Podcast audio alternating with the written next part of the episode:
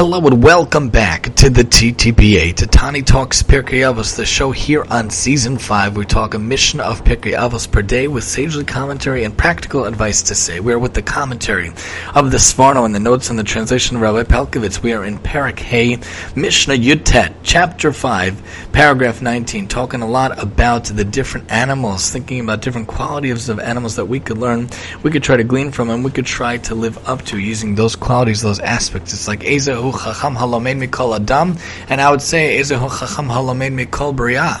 Not even the right conjugation or verbiage, but who is the wise person? Someone who learns from everyone around them, someone who learns from everything around him. You could learn the diligence from the ant, you could learn cleanliness from the cat, you could learn friendliness and loyalty from the dog. Different things you can learn from different animals, and here too, different animals in this Mishnah we learn about. And we have just a few weeks left. We're going to hopefully finish off with that last day or so of the school year, and then we'll take our big summer hiatus and God willing come back. So let's look at Parakeh Mishnah Yutet 5:19. Yehuda ben Tema Omer. Yehuda ben Tema says, "Hevi az kanamer, be bold as a leopard, v'kal kanesher, light as an eagle, light like an eagle, fly like an eagle. Ratz katzvi, swift as a deer, v'gibor ka'ari, and strong as a lion. La'asos avicha shebashamayim, to do the will, to carry out the will of your Father in heaven. Be bold like a leopard, light as an eagle, swift as a deer, and strong strong like a lion to do the will of Hashem. Do what you can to embody these traits in your own life. Hu Hayomer, he also used to say, As panim legehenim uboshes panim legan edim, the brazen. He used to say, the brazen go to Gehenim, but the shamefaced goes to Gan Eden. Here's some of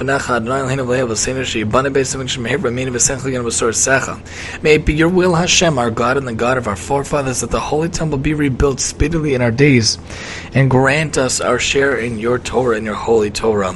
Some commentaries say that this is where Pirkei used to end, and that's why there's such an interesting prayer, such an interesting comment over here.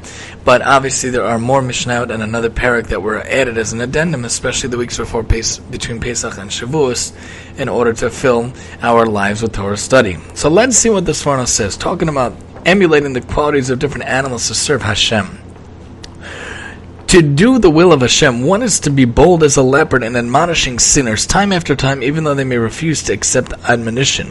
The notes point out the sages interpret the verse Hocheach tocheach esamisecha, you shall surely reprove your fellow, to mean that if it is necessary, you must do so afilad me'epa'amim. Even a hundred times, the Sforno understands the initial advice of Yehuda ben Tema, be bold as a leopard, as reflecting this Talmudic dictum. To admonish a person repeatedly is difficult and unpleasant, but one must be bold and persistent. He understands light is an eagle, as we'll see in a second. Light is an eagle to strive to reach the most exalted moral, ethical, and intellectual level, as opposed to the fool depicted by Shlomo HaMelech or Amos Le'avil Chachmos. Wisdom is too high for a fool, from Mishlei. Swift as a deer to perform all mitzvahs, be they light or difficult, and strong as a lion to rise up and contest sinners when one is able to protest their actions, as the pasuk says, "Uvis komimecha eskotat," and I quarrel with those who rise up against you. From Tehillim, the brazen person is one who is impervious to reproof, even when it is delivered in the appropriate appropriate Now, being that brazenness may be practiced when necessary in order to fulfill the commandment of our Creator, but otherwise is to be avoided, we therefore pray, may it be your will that the holy temple be rebuilt, and there our eyes be illuminated in your Torah in such a manner that we will be able to differentiate between good, acceptable insolence and bad, objectionable brazenness, and similar distinctions in the realm of character traits. So here, to be bold as a leopard is ref- reflecting a Talmudic dictum. To admonish a person repeatedly is difficult and unpleasant, but wants to be bold and persistent, like we said. He understands light as an eagle is referring to man's inherent aspiration to soar heavenward and reach elevated spiritual levels, and not to despair of ever attaining such heights. For such a defeatist attitude is the mark of a fool. He applies the expression "swift as a deer" to total observance of mitzvahs, not being judgmental regarding their relative importance. As for strong as a lion, the Sfornos of the opinion that it refers to the strength required to confront and challenge sinners, providing there is a realistic chance of success. He implies that otherwise it would be better to follow the advice of our sages that there are times when one is rewarded for desisting rather than chastising. The Sforno explains the insertion of the Yehiratzon by Yehuda Tema at the conclusion of the Mishnah from the absence of the Holy Temple, the base of English, and the Torah instruction which emanates from there, as well as its spiritual influence upon the Jewish mind and heart, one cannot reach the intellectual level to be able to discern between proper and improper use of chutzpah. This is also true of other traits such as anger, jealousy, and the like, which can be channeled in a constructive positive manner through man's wise judgment. This explains why this Yehiratzon is injected in our Mishnah. At first, it seems incongruous.